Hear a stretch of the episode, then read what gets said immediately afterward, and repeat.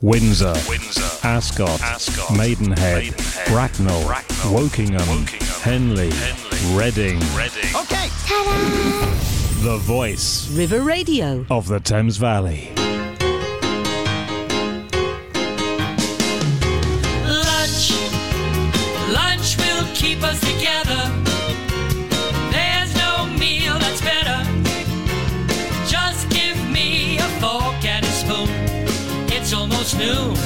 Make me some food, cause I wanna eat soon. Just stop. Welcome to this show, Let's Do Lunch, with me, Jenny Tichy. I'm a registered nutritionist. I'm an absolute foodie and author of several cookbooks. I am really excited today to be joined by Rose Grimond, who is the founder of the Nettlebed Creamery in Oxfordshire. So really, really local, really not far at all. Um, although this was founded in twenty fifteen, Rose has actually been using the organic milk that's been produced by her grandfather's farm, which is only about two miles down the road in Bix. That's B I X, also the name of one of the fantastic cheeses available at Nettlebed Creamery. And that farm has been going since the nineteen fifties, so there's quite a, a background and a pedigree here. I'd love to find out more. Hi Rose, how are you doing? Very well, thank you, Jenny. How are you? Yeah, I'm good, thank you. The sun is shining, all is well with the world as far as I'm concerned. It's cold, but I love it that way. Um, so, uh, Rose, I know that you're really passionate about regenerative farming, and I know it's something that the listeners of this show would love to find out more about. Now, my knowledge as a nutritionist is limited, I'm sure. Um, and I'm sure as someone that is passionate about it and practices regenerative farming, it is something that pe- you could explain probably better. Now, the phrase that I use, nourishing the soil that nourishes us, it really resonates with me, but I'm sure you can shed more light. I'm sure you can explain more about what regenerative farming is. I think it's a really interesting topic for our day, especially in the context of um the debate around carbon and the recent COP.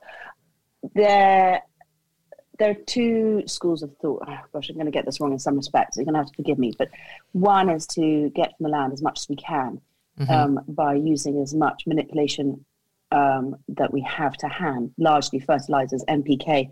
And in order to make fertilizers, we need fossil fuels and huge amounts of chemical engineering. Mm-hmm. And doing so, we get a, a, a great yield from, from the land, but it's short-lived, and um, and eventually we will take everything out of the land without putting it back. As you say, that's it's the opposite of nourishing the soil. It's it's really um, s- squeezing it for all it's worth, for mm. much better phrase.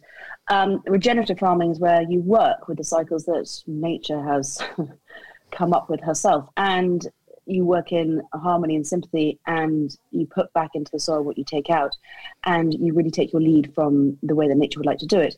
And organic farming is arguably regenerative farming. Some people say it isn't, some people say it is. Regen farming is, is now such a sort of well-worn phrase, and it gets bandied about quite a lot, but I think it can only be for the better.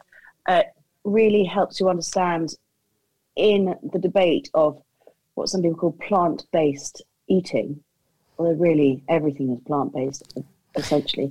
Yeah. Um, the the idea that you can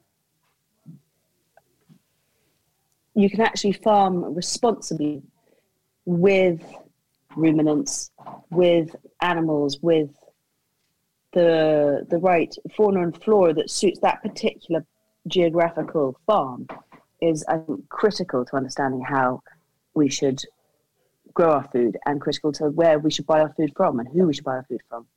Do you know, it's really interesting that you say that and you speak of the flora and fauna that exist within an area.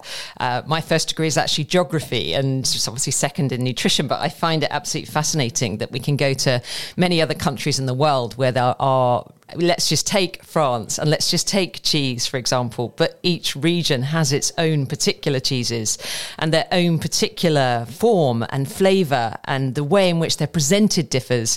And yet we sort of don't think in that way in this country, and yet it must relate to where the animals that are, graz- are grazing, you know, what they're grazing on, what's available to them in their own environment. You're based in Oxfordshire. Did you choose to be based there because of the you know, your connection to the area, or were you looking specifically for the flora and fauna of that area to provide a particular outcome as far as your cheeses are concerned? I think there are a lot of interesting points in that. Excuse me. I think that the uh, Britain has had a wonderful renaissance, I think, really since the early noughties, about understanding the different regional regional differences within our country.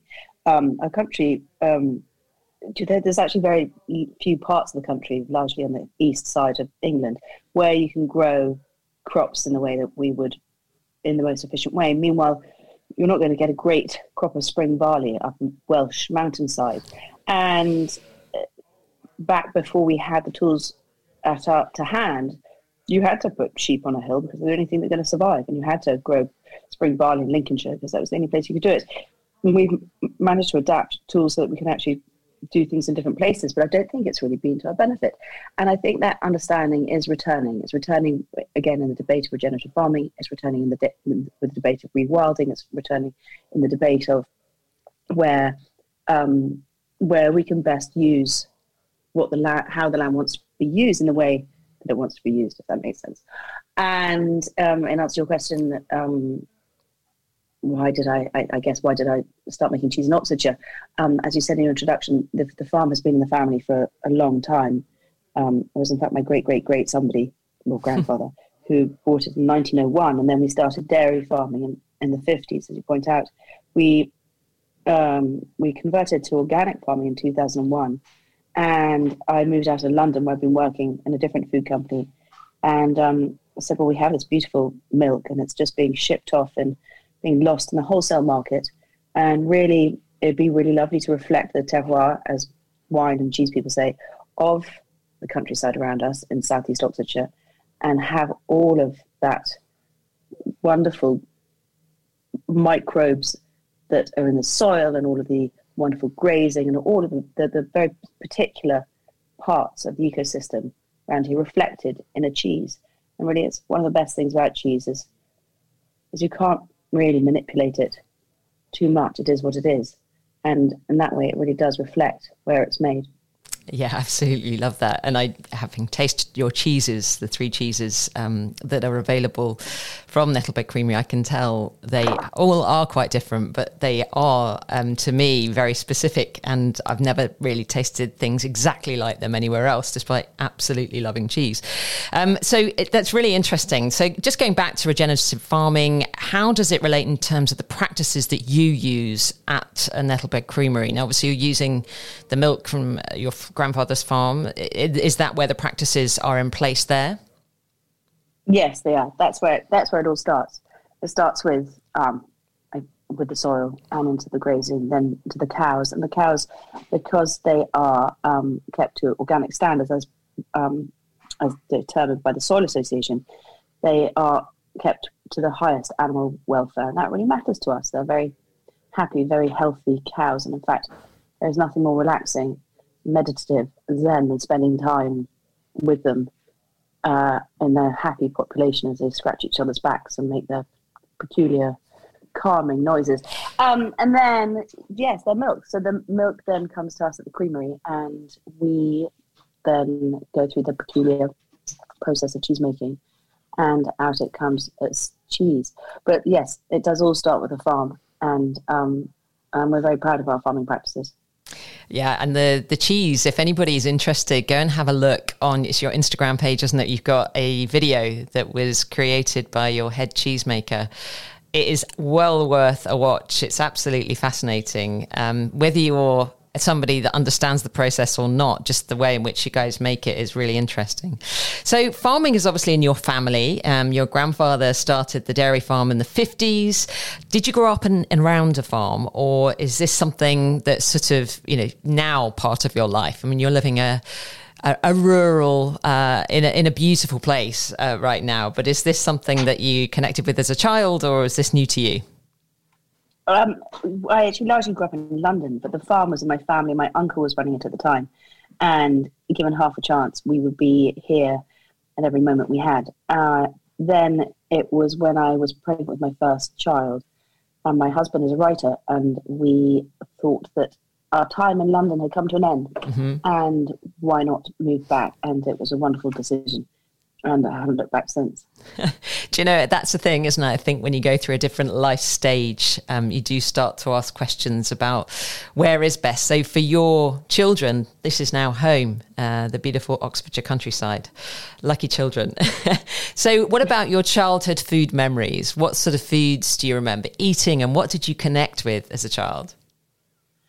Um, I always enjoy when I read a cookbook. I always think quite often the introduction is more interesting than the recipes, and there's so many um chefs who say, you know, I was at my mother's tugging my mother's apron strings when I learned how to do my first white sauce or whatever it is, um and I think that I've really got interested in cooking by watching Ready Steady Cook, and it was coming home from school and putting on B B C Two, and it just triggered something, and then me and my friend would watch it together and um, remark on what looked delicious and what looked absolutely revolting.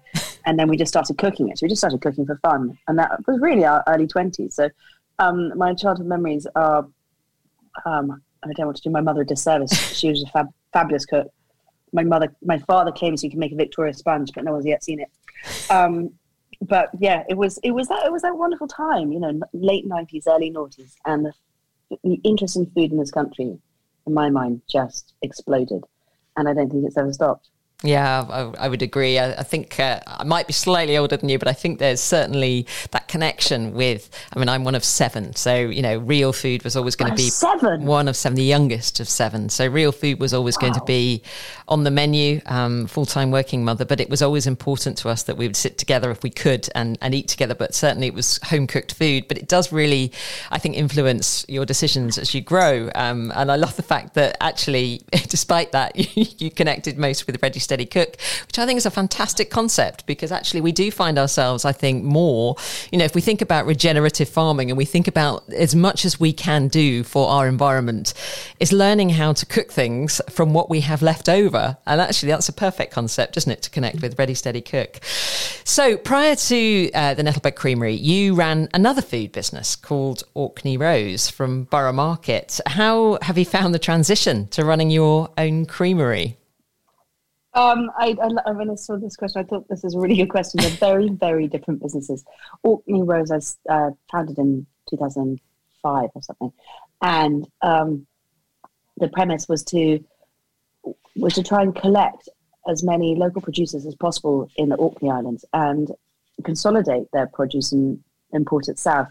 And um, and then I had a stall at Borough Market, and I had a van in London, and I'd go around delivering Divercourt scallops to places like Shea Bruce and the Ledbury, and it was um, it was really fun. It was really different, and it was sort of fleet of foot, and it just was really me in a van. And now it's entirely different. Now I have a cheese factory, and it is highly engineered. It is very static. It is filled with hardworking people. And we have a rule that we'll do no deliveries.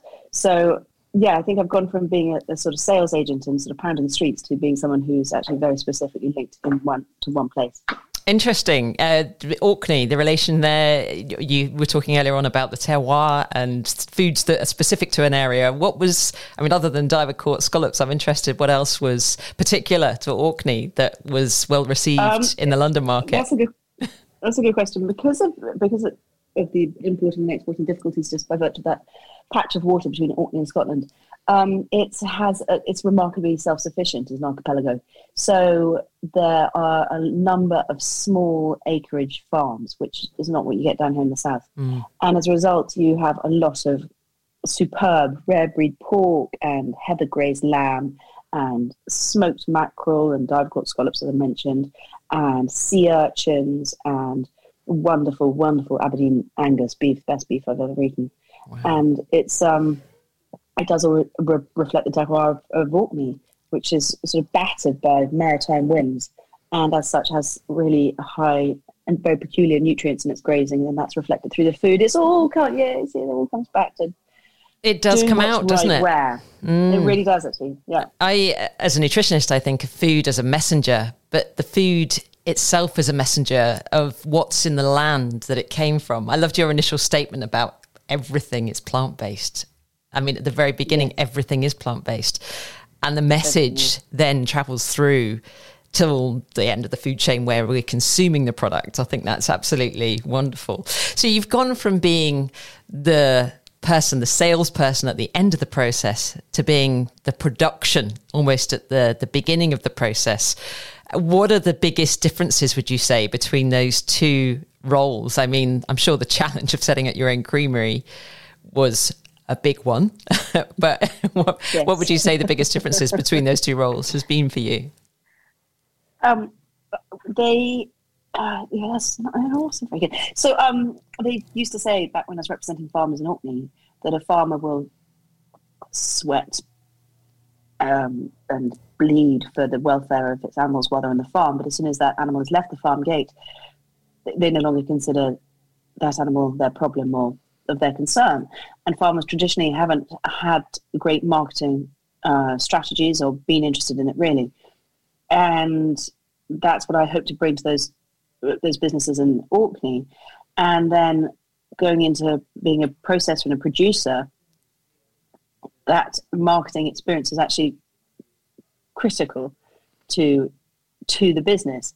And it's um, and you're right, it's sort of backwards. Most people would start to produce something and then decide that it needs marketing or strategy. But in fact, you've got, in order to get that top line, that sale, you've actually got to be sales focused and understand something about how to make that revenue start and continue, but also understanding uh, the yeah, feedback. It's been, it's been, yes, it's been backwards. Yeah, yes, you get exactly. getting the feedback from your consumer, having already an understanding of the consumer's requirements, I think is absolutely the point to start at, isn't it? But you were oh, that way, more. you know, facing. So that's a that's a good way to be facing. And you must know this, um, being a nutritionist and, and with your wonderful books, that you can't make food be anything other than what it is, and that's one of the things I like most about it. So it doesn't matter, you know, you can you can't sort of dress it up in a ribbon, you can't sort of sprinkle it with I don't know glitter and sort of tell someone it's actually better than it is. It, it it's just it's so visceral. It's so um, there's an authenticity about food that you listen to someone when they say, "No, I think this is too this." This is disgusting," and it feeds back and you make it better and better and better, and yeah. that's that learning curve, which is sort of fun, and it can be a bit white knuckle, but is um is part of the glory, I think, of being in the food business. Yeah, yeah. And also I think people do connect with food. It is what it is. They connect with it on a taste level, but there's so much more, so much deeper than that. They do connect with the story of the food, which is why I'd like to delve a little bit deeper with you. I'd love to find out as well uh, what a typical day in your life looks like. So let's just take a brief pause and then we'll come back and find out more. Windsor, Windsor, Ascot, Ascot, Maidenhead, Maidenhead Bracknell, Bracknell, Wokingham, Wokingham Henley, Henley, Reading. Reading. Okay. Ta-da! The voice, River Radio of the Thames Valley. Welcome back to this show, Let's Do Lunch with me, Jenny Tichy. This is a show all about food and nutrition. I'm a registered nutritionist, but also the absolute foodie and author of five cookery books. Today, I'm really excited to be joined by Rose Grimond, who is the founder of Nettlebed Creamery, which is just down the road in Oxfordshire. I have had the pleasure of tasting, well, more than cheeses, in fact, from the creamery, including milk and kefir and butter. And I'm very excited to ask Rose a little bit more about uh, what your day entails. So what is a typical day as the owner, founder of the Nettlebed Creamery? Uh, it's, I think I think my day has improved. It used to be that I was doing uh, doing it all, which meant getting up very early and driving the van to the milking parlour and getting the first morning's milk at five fifteen. So um, luckily I no longer do that. And uh, now the day starts, and I'm sure as many of your listeners are familiar with, it's the um, trying to lever the children out of the house, get them to where they need to be with the right stuff, and then um, into work. The cheesemakers, they turn up quite early at about seven, and the the process starts, and we make cheese four or five times a week. We bring the milk into the building, and then the cheese-making process um, gets underway. But as well as that, there's all the concomitant parts of che- cheese-making. There's a, a fabulous packing team, and they are as integral as the cheesemakers. And there's a whole process of affinage, which actually in France they separate, and they have particular affineurs who take the cheese when it's very young and they go and age it in particular conditions, and um, it's such a a crucial part of cheese making. And then um, and then we also have another cafe on site, which is called the Cheese Shed, and that kick, that opens at eight thirty. So the morning is busy and starts, and everyone, and then we, we get all of our systems up and running. And then um, everyone works really hard. My job these days is largely dealing with problems. um, In summary. So I, yeah, I'm drinking a lot of coffee. And Good. Um, and and like all small businesses, you you you have to have a finger in every pie. So um, from, uh, you know, fixing machinery to working out a marketing thing to ordering new labels. Um, it's um, no two days are the same. I think that's but it is, um, and then and then mercifully, uh, it's it, it ends. And then it's back to the chaos of home. So it's not like it, um, unlike those jobs where you can actually then bring it home and carry on and do another two or three hours at home. Luckily, you can't bring cheese making home. So um, when the day is done, the day is done. Yeah, that, uh, that's actually a really, uh, that's a big bonus as far as a role is concerned, that you can't carry on once you're at home. You can concentrate on the chaos that uh, children bring, I'm sure. Um, so I, obviously I've mentioned the the three cheeses uh, that you make. I would love you to share uh, with your, with our listeners what your cheeses are, why you've chosen to make them, um, and, you know, perhaps how one should eat them. They say it takes ten years to perfect a cheese, and I think they're absolutely right. Mm-hmm. Um, we started making a cheese which was named after the church next to the creamery called Saint Bartholomew, and it proved to be a very difficult thing to do, with lots and lots of problems. And slowly that cheese has evolved into what we um, now make, which is a semi-hard six-month aged cheese called Witheridge, and that is aged in hay. Um, but being six months, it has... Um, it's not great for cash flow.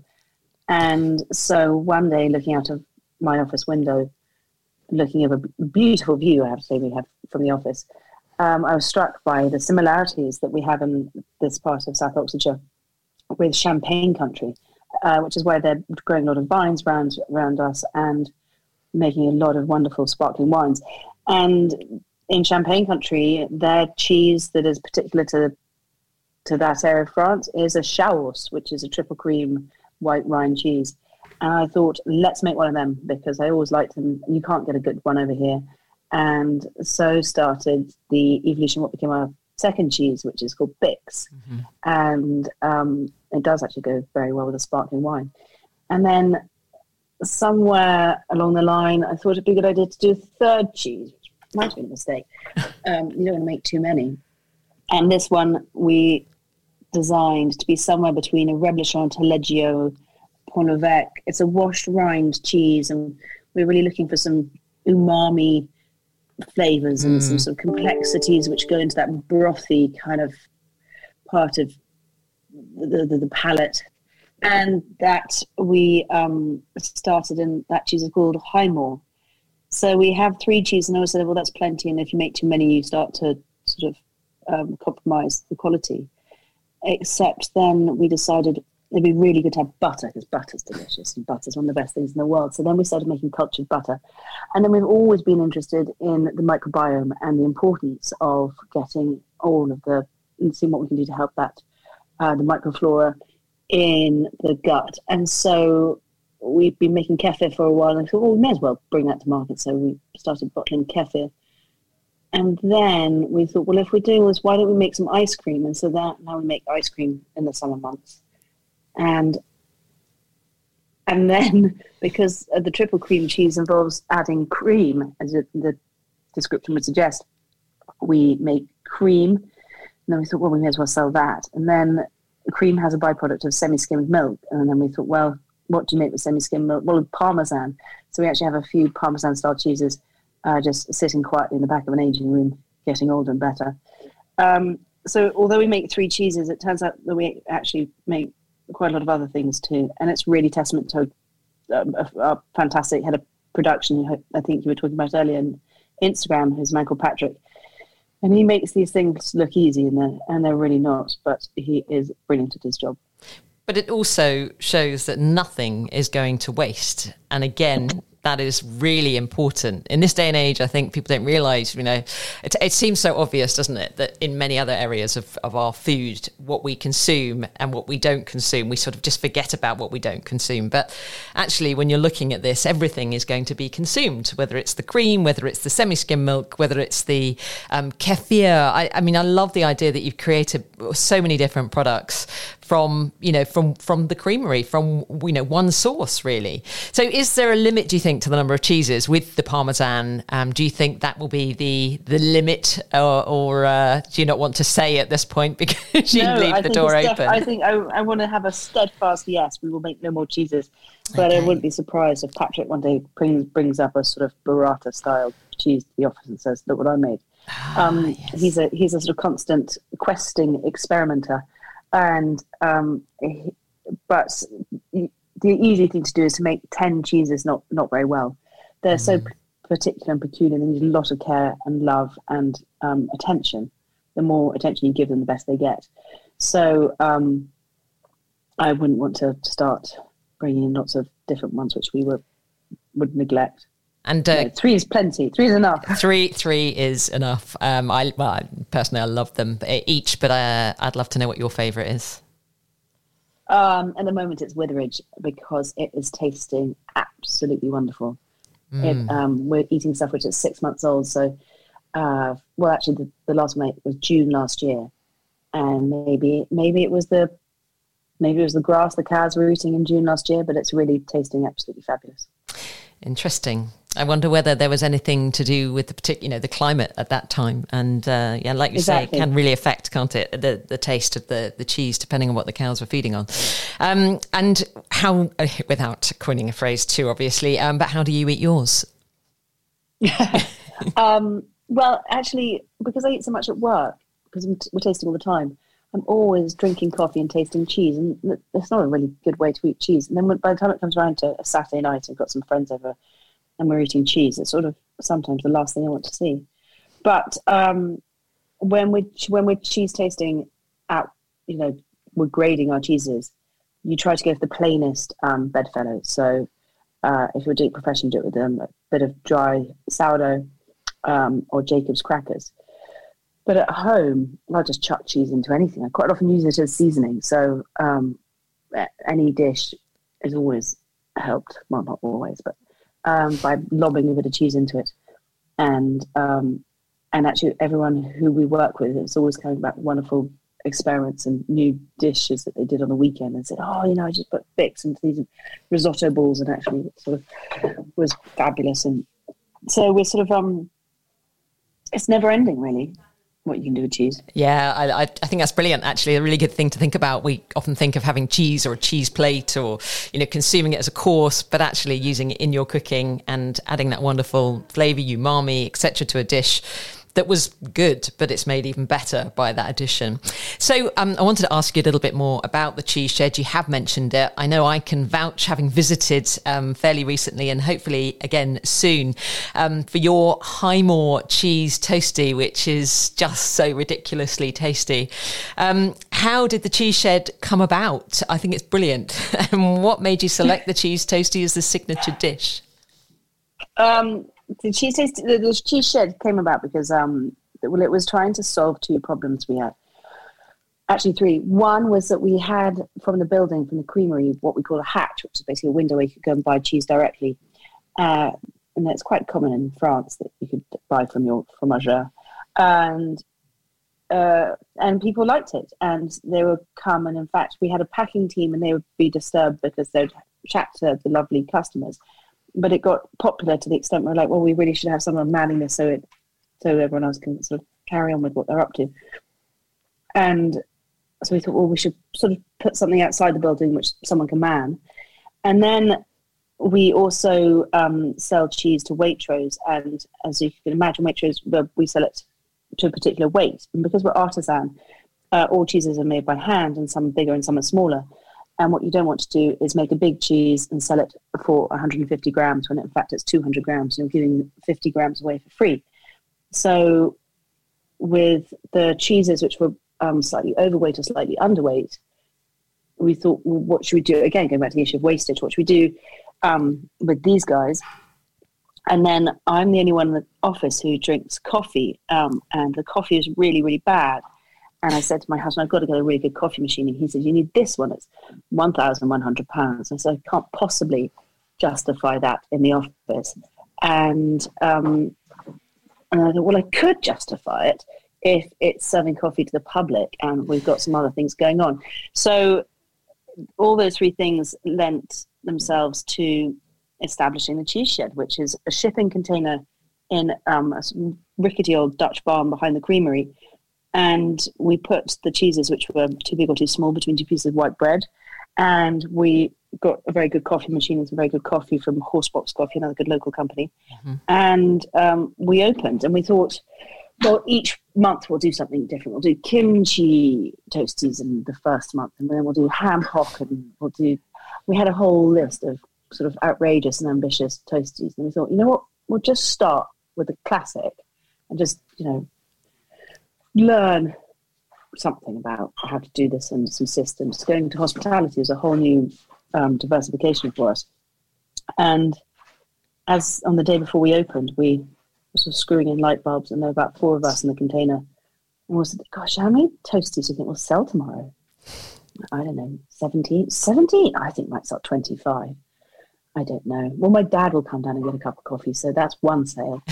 And we thought we'd just do a soft launch. We only put up one post, actually maybe two on Instagram. And um, I think we had about one hundred seventy on our first day. And oh, it turns out people really like people really like melted cheese. So, um, so it's been it's, a, it's been a roller coaster, but but a fun one. And we've got now a fabulous team in charge of the cheese shed, and we haven't got round to changing the classic um, as it is. So we're still um, nearly a year later. We still haven't managed to do a kimchi or a ham hock or any other version. And um, and it's been it's been absolutely fabulous. It doesn't sound like and, you need uh, to do another version. um, no, we're still just trying to come up for air. It's been, yeah, it's been absolutely brilliant. Well, I have to say, um, I popped over, I think it was last week, and had a cheese toastie and, and popped a few photos on my own social media, and people's reaction was almost like they might not survive if they don't go over and try the toastie. It's, uh, I think people's affinity with melted cheese is very strong. so uh, it's, it's great. I mean, it's absolutely delicious. Um, so like I say, hopefully we can taste another one soon. You mentioned kefir, and I love that you're now selling kefir um, direct to the consumer, and even have a kefir smoothie or, or various kefir smoothies. I'm pretty sure I saw on the menu. I haven't tried one of those yet. I know fermented food products are known to be extremely healthy. Um, having written a book on gut health myself, I know it's a really, really hot topic right now. And I know that, you know, having these fermented food products can link to improvements in mental health, in physical health, in heart health, and many other aspects. So was the demand for fermented foods the reason for producing and for selling kefir? No, actually, it, it, we started just because um, Patrick, I mentioned earlier, had, had always been interested in kefir. And then we have another wonderful cheesemaker called Sabrina, and she um, is very interested in the microbiome. And we started this, and actually our early kefir, even by my own admission, was quite challenging. Mm. But we now... Um, we now have something which is absolutely um, fabulous. And a lot of people find it challenging in its raw form. But as you say, in a smoothie, uh, you can augment it with all sorts of wonderful bits and pieces to help that immunity and everything else, as you mentioned. Um, but lacto fermentation is what we do. And some there's a uh, some people say that cheese making is the farming of microbes. It is with... Our cheeses are absolutely bursting with life, and that life is microbial, mm. and it changes all the time over the course of cheese. So, um, so it was, it was a sort of it's a natural thing for a cheesemaker to do, and we're now getting quite far down the rabbit hole of lacto fermentation with beneficial microbes, and we're actually hoping to start a, a wonderful collaboration with the University of Reading and a professor there who. Was the man who coined the terms probiotic and prebiotic, and we're going to see what more we can do with lacto fermentation and and these peculiar benefits it brings. One of the reasons why um, milk lends itself so well as a substrate for all of these microbes is because the process of fermentation acidifies the milk, and that enables it to pass through some of the acids and the pH levels in, in the early part of the alimentary canal. So it, there's a lot more coming, but Brilliant. I now can't kind of, um, if I go on holiday, I kind of miss, I, t- I take it for granted how much probiotic parts there are to my daily life. We sell kombucha and live sodas and the kefir and the cheese, and, and then I sort of go away and I don't have them to hand, and I'm I start to miss them after about four or five days. It's interesting, isn't it, that it is a very hot topic, as I mentioned, and even a sort of a, has multi-generational appeal. I know, for example, um, my seventeen-year-old, when I mentioned the kefir smoothies, I mean, she loves cheese, don't get me wrong, but when I mentioned the kefir smoothies, of course, that really appeals. And I think that would be, you know, something that, whilst the cheese will appeal to all, and I think the kefir will appeal to all, I think the fact is that you've got different things for different types of people, which is wonderful. Um, and like I say, appeals to multiple generations, which is great. Now, uh, we're going to take a brief break, and I'd love to find out a little bit more about what happened to your business during the pandemic. It's a question I often ask people, um, particularly food companies who I am interviewing on this show, and I'd love to know what challenges it threw at you. We'll be back in just a moment. Across the Thames Valley. One more time. Across the Thames Valley. This, this is River Radio. Ooh. Well, now for some... pop music. Try this. Welcome back to this show, Let's Do Lunch, all about food and nutrition. My name's Jenny Tichy. I am a nutritionist and the author of several cookery books. And today I'm joined by Rose Grimond from Nettlebed Creamery. It's just down the road in Oxfordshire, and um, makes some fantastic cheeses, butter, kefir, cream. The list is almost endless, but it is there is an end to it. But I just want to ask Rose a little bit about what happened to your business during the pandemic. I know it probably threw some challenges at you. Well, it did, but actually I'm wondering whether most of the challenges were homeschooling. Um, that aside, the um, it was um, it had yes, it definitely had some silver linings. On a sort of larger scale, I think that it encouraged a connection with um, with producers like ourselves. Maybe people have more time. Maybe people are avoiding town centres.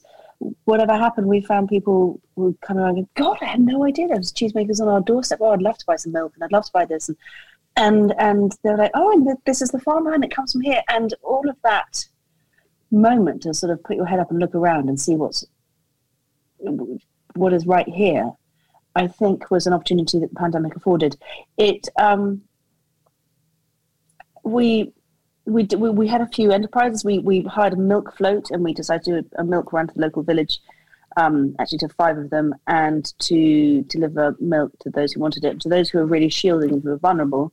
And um, I think that was appreciated. But it, I don't know whether you've ever been in a milk float, Jenny, but it is some, no. somehow it is just really fun.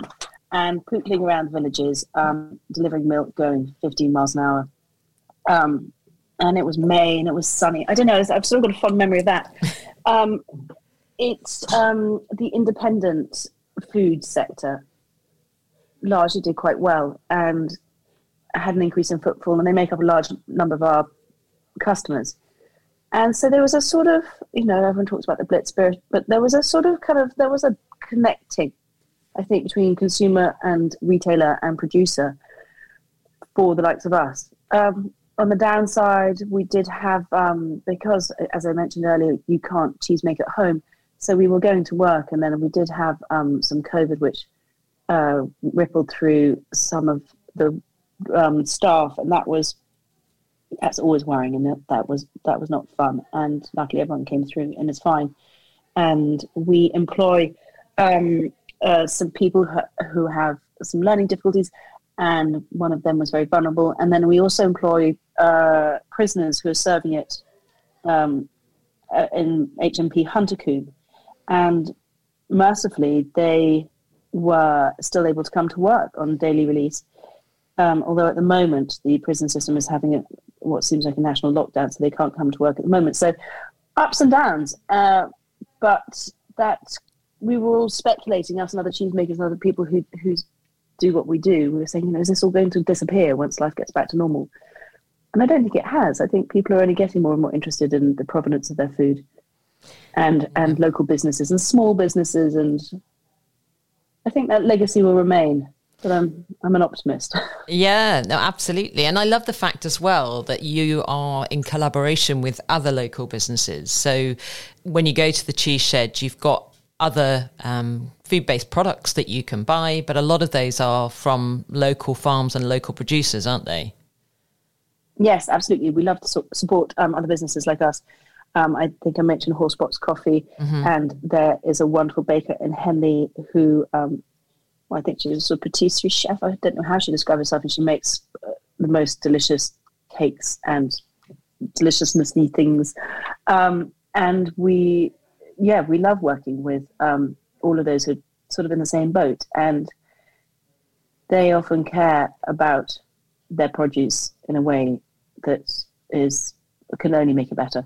Yeah, there's definitely a, a trend I have noticed, and certainly talking to some of the businesses that I've had the pleasure of speaking with and interviewing for the purpose of this um, podcast, I have noticed people have that need and desire to be much more connected to the producers of their food, to understand the story. And I know people talk about provenance a lot, and they talk about that increasing and people wanting to know, but I think certainly post-pandemic, or if we can say we're post-pandemic, um, certainly now people are a lot more connected, and it, hopefully it is a trend that will continue. One of the questions I wanted to ask you, Rose, is about the kind of, we call it like the green credentials. I mean, obviously um, the the farm and where you get your milk from practice regenerative farming, but I ask any business that comes on here sort of how you're reducing your environmental impact. So can you shed some light on, on what you're doing um, at the creamery? Um, we spend a lot of time thinking about this. So the first things I can sort of trot off are that we heat our hot water and therefore our heating with a wood chip boiler, that we have solar panels, and we try and reuse as much as we can, and that the whey goes into a digestate that can then be spread on fields. Um, but it's the little things. It's the packaging. It's... Mm. We get asked a lot about glass bottles because we sell milk in plastic bottles. And obviously single-use plastic is not great and glass is good, except it's not, because in fact the single-use plastic, the plastic of plastic milk bottles is the most widely recycled item on the planet. And it can actually have further use quite easily, whereas a glass bottle only really covers its initial carbon demand if it's been reused twenty-two times, and most of them smashed by about the twentieth time. And I don't know where to stand on it. I want to use glass and it's more beautiful, and I can't bear single use. And yet in the whole scheme of it, which one uses more carbon and which is better and worse, and I just don't know. I go round in circles, and the same is true of coffee cups and whether they're compostable or not, but in fact it doesn't really matter that they're compostable because there isn't anywhere where they can be composted. Mm. So it's um, it's a minefield. And in fact, we asked a, a fabulous person to come and help us do an audit of what we can improve and, and how to do it. And it's that's still ongoing. It's it a, matters a great deal. Yeah, it does. But it's it but it but, but finding the right answer is not straightforward. Yeah, and it's a challenge. If anyone's got any great ideas, uh, we do give away our coffee gra- grounds, and those I know go to a lot of happy people's allotments. So there's another one. Yeah, no, that's wonderful. I mean, anywhere that you can, um, you know, where, where where something isn't going to waste is a wonderful thing. It's a wonderful output.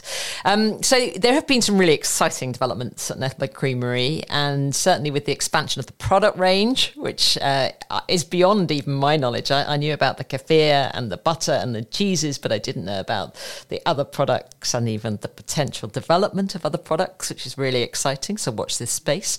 Um, you've had some, I mean, your social media is fantastic. You've had some uh, really exciting celebrity visitors. I'm a big Jeremy Irons fan, so I was very pleased to see him.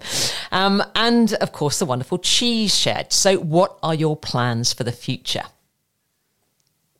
That's a good question. We always have plans, and uh, some of them are outrageous. And luckily, I, I love outrageous plans. Well, I do not know what someone who just every now and then says, Rose, don't you think we should just, just make cheese and focus on that? No. And she's absolutely right. But um, yes, as I mentioned, um, we're really excited about this work, hopefully, that we can do with the University of Reading on um, the microbiome. We're also looking at um, furthering what I think is an important part of the business, which is an education element, working with schools and groups of young people, um, bringing them to us and, and helping to make that connection of, you know, field to fork. And we are, we're going to be doing some more events over the course of the year, um, and they can get quite silly. In fact, we have a Burns event tonight, and um, I just hope everyone's, we're not going to have too much mooning with the kilts. I shouldn't have said that. Um, You've encouraged then, it now. I know, that's what I'm thinking. Um, and, um, and then there's um, the, the, the thing that we're just starting is to start growing some vegetables in the field in front of the creamery. And uh, we're working with a wonderful man called Olivier, and he knows more about vegetables than I could ever possibly learn it in a lifetime. And so we hope to be both selling those and um, and using them. I think um, I think I might have met Olivier. He's uh, a French chap. I think I might have met him at English yes. Farm several years ago. Um, That's quite possible. Yeah, wonderful. Yeah, he definitely knows his stuff. Kept me entertained for about two hours with his knowledge. So that's wonderful. Yeah, he's very impressive. He is. Um, that is so interesting. I mean, particularly the uh, the microbiome work um, that you're going to be doing with uh, Reading University. I think that's certainly something, you know, from a nutritionist perspective, I'm very interested to follow.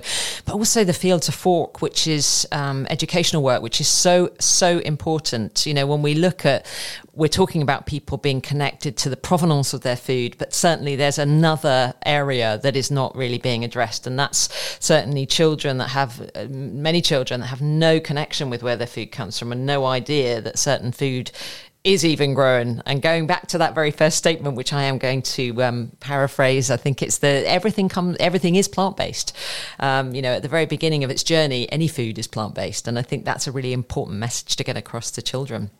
Um, so if people want to find out more about the creamery, where can they go? Uh, they can come visit us at the creamery. That'd yeah. be nice. Um, or else they can go to our website, nettlebed creamery dot com, or to any of our social media handles, which is Nettlebed Cheese. And what about, you mentioned that you sell through Waitrose and you sell through independent retailers. You also sell direct. Are those the sort of three areas that people might find you if they're not based in this part of the world? Yes, absolutely. Uh, you can buy direct from us and we can um, send it by courier. Or um, we do sell nationwide through a, a few companies. And uh, and yes, a, a lot of independent retailers. And then every now and then we speak to our wholesalers and they say, oh, by the way, we're selling you in Barbados. Or, oh, we just shipped some of your cheese to Dubai, which we never hear about until much further down the line. So yeah, we crop up in strange places. Wow, that's uh, that's really exciting, isn't it, to know that your cheese is reaching other parts of the world. Um, so that, that's really that's really uh, helpful to people. They can find you all on social media, or you can visit the website, or you can actually go and enjoy um, at the Cheese Shed, one of the fantastic and infamous cheese toasties. Um, Brilliant. I think that's all for there. Right, on to the quickfire questions. Uh, so if you were to have your last meal on earth, Rose, what would it be? It would be beef stew. Beef stew. A well-cooked beef stew, I think, is unbeatable. And anything else with it? Uh, starter? Dessert? Oh, just, cheese course? Just a big bowl of hot beef stew, maybe a little bit of cheese crumbled in it. Yeah. And a very good bit, a hunk of bread to, to scoop it all up. I love that. Um, who's your favourite chef? I can't, I can't, I was thinking about this, I just, I, I just, uh, I kept changing my mind, I can't. Um, I have to tip my hat to Thomasina Myers, who mm. I think is doing some wonderful work, both with food and championing food, especially organic food. I think she's, she's fabulous. Yeah, that's good. Any particular um, sort of area, blog, podcast or book that we could look for uh, that information, further further information on what she's doing in that space? That you could recommend? Um, I think um, there's a very good repository on the Guardian website of okay. all of her stuff. Brilliant. That's really helpful. Thank you. Um, which is your favourite restaurant? Also impossible. Um, uh, in Cornwall, there's a very good one called Surfside. In Orkney, there's one called the Foverin. Um, nearby, I'm I'm very loyal to the Crooked Billet. Uh, I, I, It's, I can't. I don't know. It's too, it's too hard. What's yours? Oh, that's a really good question. I would probably say, well, I I love um, I love Italian, I love Mexican, I love Indian. But I would probably say it is a French one. So it's um, Absinthe in Honfleur. And it is absolutely, you feel very special when you go in there, and yet you'll still find people, you know, all dressed up, bringing their dogs in or their children in. And um, I love that restaurant. So yes, that would be mine. And I can't wait to get back there. I'm going to go there. Go to Absinthe. Well, you might That's have some amazing. Absinthe, and uh, the, the whole evening goes swimmingly. Um, so uh, is there anywhere that you haven't eaten that you'd like to eat yet other than Absinthe? Yes, I mean, all, all of them. I haven't. I feel like I haven't been to a restaurant in, in, in ages. I mean, I used to know them really well when I was selling them in London, and sort of trotting around, you know, through into the kitchen with scallops or lobster. But um, I haven't been out in so long. I'd like to go to Hawksmoor, which people rave about. Yes, that's, that'd be a great, great place to go. Are your children foodies? Uh, increasingly, it's it's wonderful watching their, their their palettes change, and then getting interested in what are you doing here and how does that work. It's that's really fun. So they enjoy they eating. Try not to push it down their throats. Yes, they do. Yes. Good. We like to hear that. If you were to have a fantasy dinner party and you could invite four guests, who would you invite and why? Ah, oh, four guests. I've got more than that. I've Go got on. both of my gra- both of my grandmothers, who sadly are dead, but I now as an adult, I'd like to know them as adults because I only knew them as a child, and actually they were remarkable. Um, uh, Guy Singh Watson, who's the founder of Riverford, what he's done in a lifetime is extraordinary. Uh, really, really admirable. Mm. I wish there were more like him around. Mm. Um, uh, my husband, he's got to come, and then I'd also please like Bob Mortimer and Dawn French. They keep you entertained. Your grandmothers, what's the connection there? What would you like to know as an adult that you felt that you didn't get the full picture of as a child? Well, so I never really knew how, uh, you know, but that their work and their attitudes and their, and, you know, there's just a wisdom that mm. comes with age, surely. And I'd love to um, pick their brains and get some good tips on how to, how to eat, meet out the next, hopefully, few decades of my life.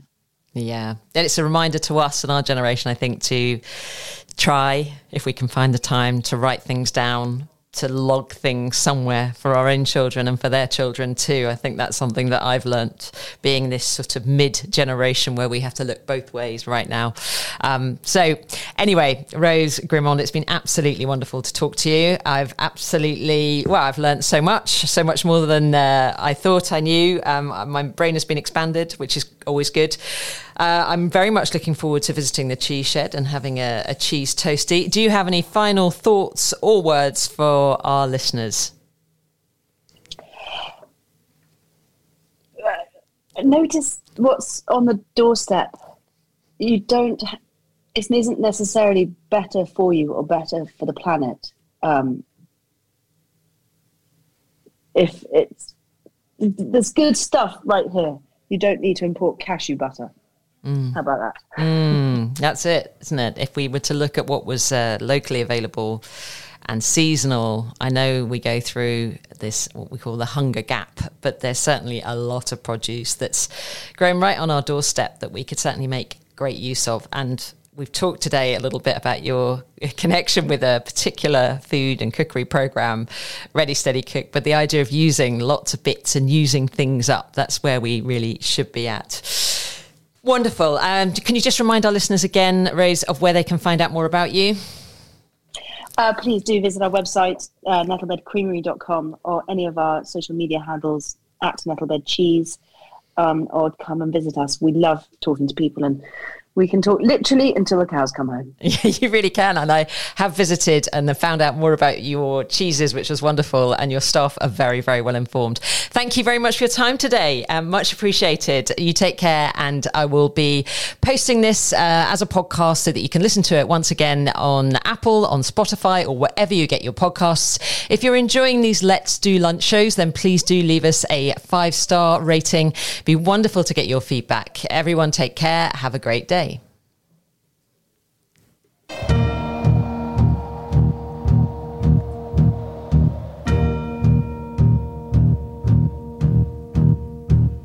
it's worth the waiting for if we live till eighty-five.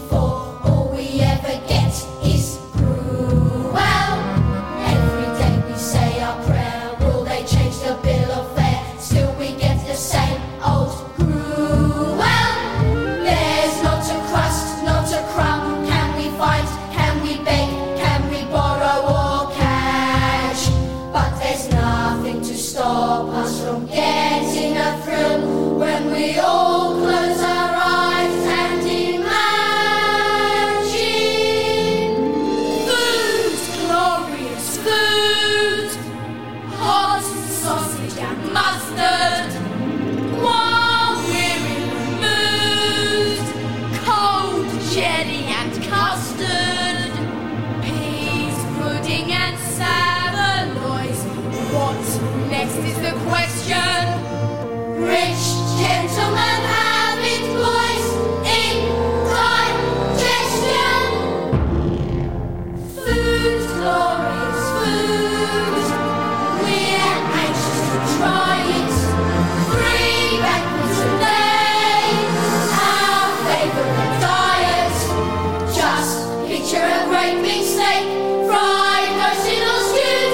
Oh, food, wonderful food, marvellous food, glorious food. Food, glorious food.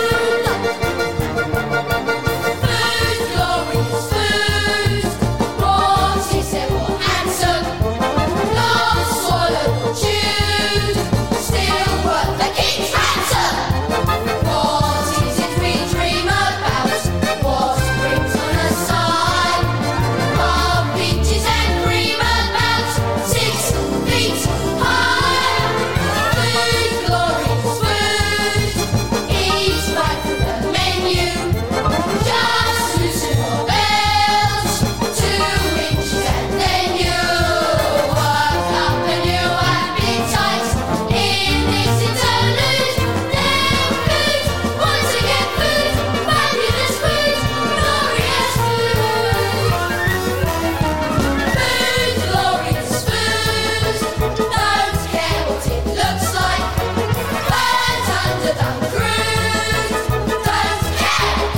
the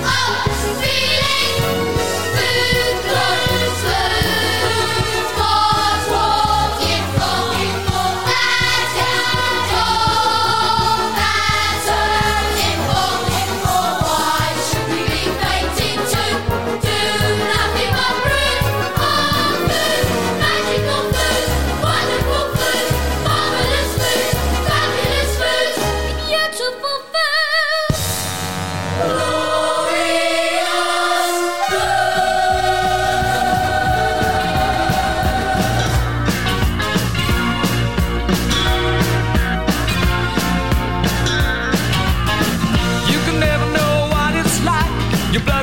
winter freezes just like ice. And there's a cold and lonely light that shines from you. You wind up like the wreck you hide behind that mask you use. And did you think this fool could never win? Well, look at me, I'm coming back again. I got a taste of love in a simple way. And if you need to know while I'm still standing, you just fade away.